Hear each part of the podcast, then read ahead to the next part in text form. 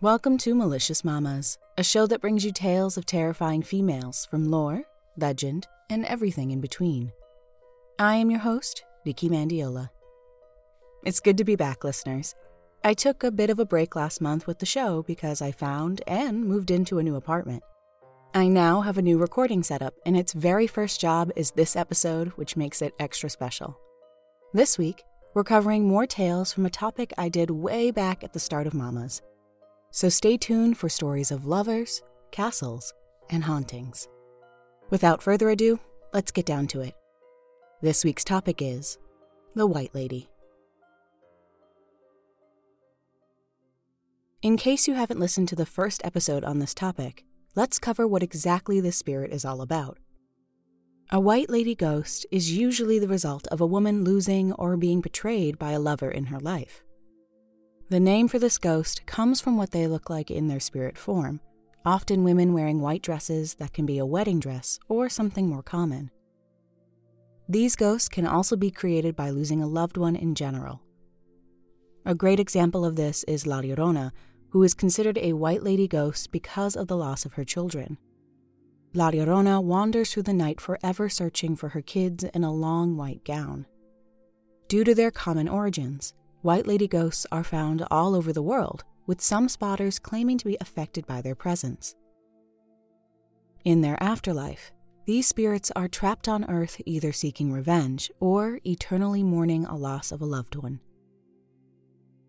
In our first tale, we travel to Berliner Schloss, or Royal Palace, in Germany. Sightings of a White Lady ghost began in 1625 and were reported up until 1790.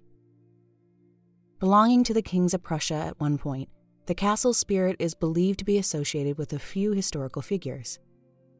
One being the Countess Kunigunda of Orlamunda, who, according to legend, killed her two children as she believed they were standing in her way of a potential marriage. Another possibility for the spirit was the widowed Bertha of Rosenberg from Bohemia, who was overthrown by the goddess Perchta. The most fleshed out legend from Germany, though, speaks of a white lady ghost who was a prince's wife. While her husband was away fighting in the Thirty Years' War, she took on a wandering minstrel as a lover. Unexpectedly, the prince returned home on a break and caught the lovers together. In a fit of anger, he drowned the minstrel in the moat and encased his wife behind a wall in their manor. The prince gave her some food and water with the thought that she wouldn't be able to cheat on him when he returned to fighting in the war. Unfortunately, the prince died in battle, and without any food or water to sustain her, so did his wife. It is now believed that this manor is haunted by her spirit. Upon its renovation, the new owner of the manor instructed workers to tear down the wall in which the woman was encased. The following day, the worker who had completed the wall teardown moved on to his work on the roof. Suddenly, he slipped and fell off the roof to his death. It is believed that the woman's spirit, unhappy with her resting place being disturbed, had a hand in his death. Next, we travel to Malta for another White Lady ghost found at Verdala Palace. According to legend, a woman was engaged to a man she did not love. Her father, paying no attention to her lack of affection for her soon to be husband, informed his daughter that she was to always do as her fiance said. On her wedding day, tormented by the thought of having to spend her life with a man she did not love, the woman threw herself from a balcony. When her spirit began to be seen around the property, sightings included her donning a white wedding dress, as she did on the day of her death. Another tale speaks of the White Lady of Medina. It is thought this spirit was killed by her lover in life after being forced to marry another man.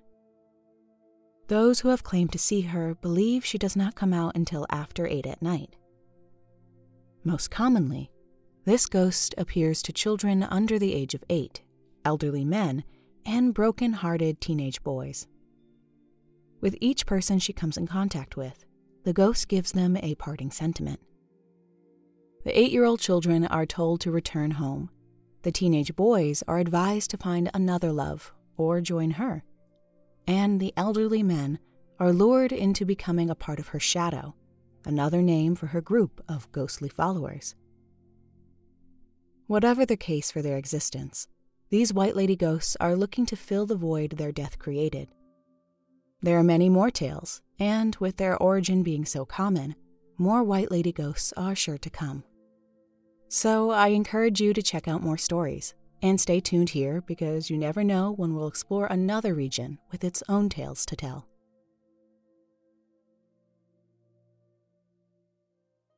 On that note, let's conclude this episode.